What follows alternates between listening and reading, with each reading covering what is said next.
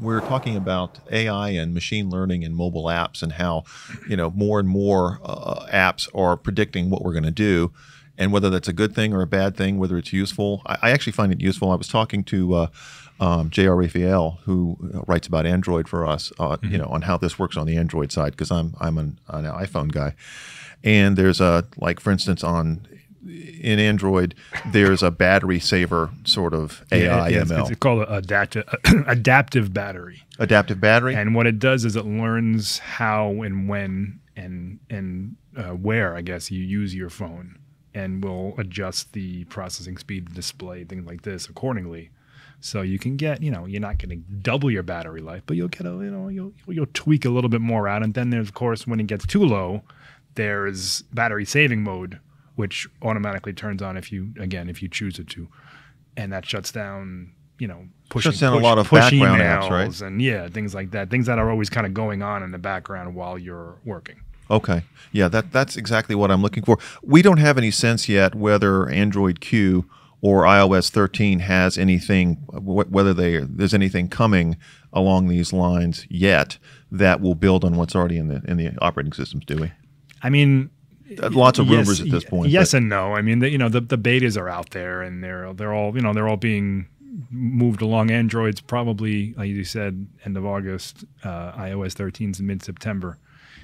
These things are always kind of kind of moving along. It's not something that is going to be a major feature mm-hmm. that you're going to, that you're even able to really try out.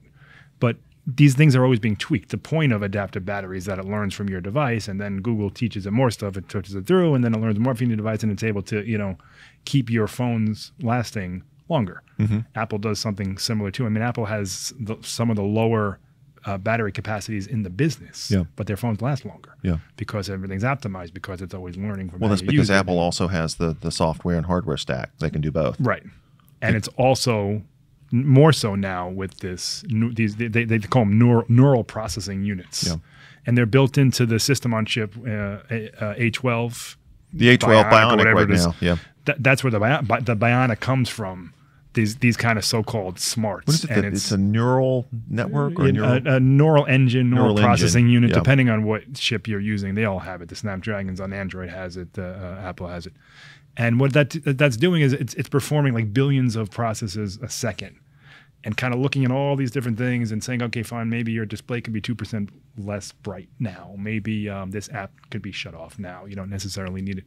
Maybe um, we can kill this app completely because you haven't used it in a day. Whatever it yeah. is, whatever have you that it's doing, it, it, it's running all of these things specifically for your phone. Right. We can have two iPhones next to each other, and they're going to be doing different things based on how we're on how the user them. uses them. Right, exactly. Uh, again, just a quick recap. We're talking about AI and ML in uh, machine learning in uh, mobile apps and how that's evolving. You know, it's interesting. Uh, one of the things, too, that I've noticed in, in, doing some research on this is that a lot of this, you know, really does depend on how quickly the hardware is evolving and advancing. And, you know, again, the fact that you've, you've got Apple building things into the, the, the SoC on devices. Yep. Uh, and every year, they're, you know, the, these chips do more and more. I presume the A13, whatever it's called, in the next iPhone will do more than, yeah. than this year's or last I mean, year's phone. These things are like, they're like mini laptops. It's amazing. They're beyond. The power that are in these devices is just mind blowing. Yeah, and I wonder, uh, you know, I guess uh, one of the questions I would have, uh, one of the things to think about, is there a danger here? And this goes to the privacy concerns. You know, you do have these devices that are learning your habits, learning what you do. Uh, is there a danger that that kind of information could be, you know, I think it could be valuable to companies that it could, you know, somehow fall into the wrong hands and and and be an invasion of privacy down the road, or even with the companies that are, you know, harvesting it. I mean, Android, Apple, et cetera.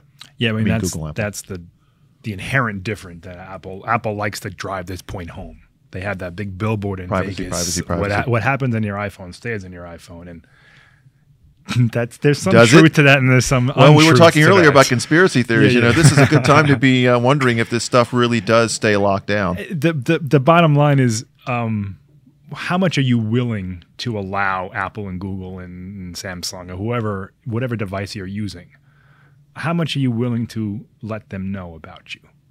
Me, I don't even care. You turn anymore. everything. Oh, you just you I have an open book. I have a, I have I have I don't know how many smart speakers in my house. I have every all the location turned on on every phone I have. I don't. It doesn't really concern me.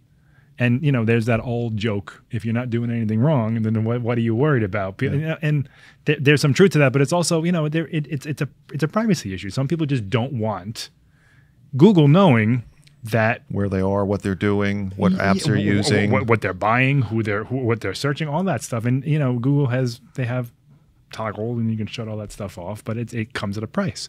Yeah. You, when you start shutting assistant things off and learning things off, and you know uh, location toggles off, you're, you're, you're losing a lot of that functionality, a lot of that AI stuff that makes these that makes these things, so good. Yeah, makes them so useful. Okay, that's a good that's a good point to, to end on. Uh, I'm going to throw it out to uh, people who may be watching. You know, if you've got any questions or comments, what do you think about this AI, machine learning, and mobile apps? Good thing, bad thing? Uh, what do you think? We're curious. So uh, you know, leave us a comment or two, and uh, we'll try to revisit this at some point down the road. Um, before I let you go, Mike, uh, I should also mention to people that. oh wait, we have a question. I think we have a question. We have quick. a couple questions okay. coming in. People are interested in excellent developing these apps, so uh, they're looking for resources. So one of them is: Are there any open source AI platforms available for application development? You know, I, I, don't honestly know. Do you know? Uh, the, I mean, I mean y- yes. Okay. You, you, you don't have to go to Google or right. Apple to get these services. I mean, off the top of my head, I'm not an app developer. And I don't know, but I do know that there are third party people that focus on AI, focus yeah. on machine learning, and yeah, you can license that stuff. You can work with them. You can build it into your apps, and you know we we see it with there's a there's an app on for uh, iOS called Carrot, Carrot Weather, Carrot To Do, and, and it's it's it's it's it's it's this little AI guy who you know tells you the weather in you know like a off. Does it look like a carrot? Off, offhanded way. No, no, no. Oh, carrot okay. like like a cursor caret. Oh, got it. Okay. And um, you know, it, it's it's not the level of Siri or Google Assistant, but it's it's a to start somewhere. It's, it's, a cool thing, and yeah. you know the, these things can be developed on a very small level. You don't need to have the infrastructure of a global uh, uh, an enterprise like Google or Apple does to make these things work and make them work well for very targeted, very niche cases. As far as open source, I, I can't speak to that. I don't know for sure. We can, we can free. check on that and see if we can yeah, find something absolutely. and get back to the I mean, comments you know, with it. Maybe. My, my, my guess is you would have to go through some kind of a company that has some kind of proprietary something or other. Right. I mean, I don't know. Okay. There, there very well may be an open source AI engine that you can just like, you know, go to GitHub and grab it and use it in your app.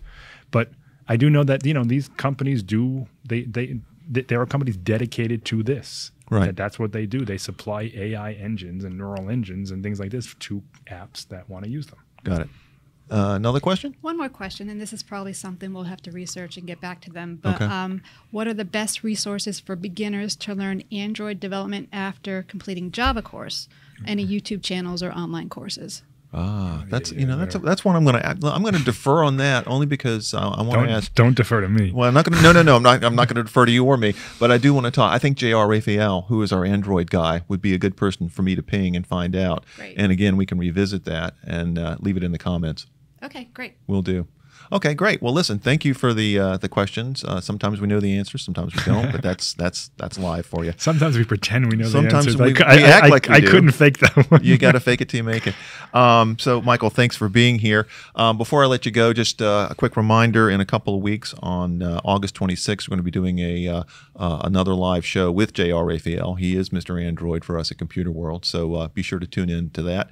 the next day, Michael's going to be back with J.R. We're going to be talking about how operating systems, especially mobile operating systems like iOS and uh, Android, borrow from each other, try to one up each other, and whether that's good for innovation or not, I think it is. Uh, that, again, that's coming up on the 27th. Uh, in the meantime, if you like what you're seeing, uh, please uh, subscribe to our. Uh, oops, that's that's our out, outro music. okay. Uh, anyway, I hope you like that. Uh, if you like what you're seeing, uh, subscribe to, uh, you can follow the Computerworld LinkedIn page, subscribe to our channel on YouTube. And uh, in the meantime, uh, thanks for watching.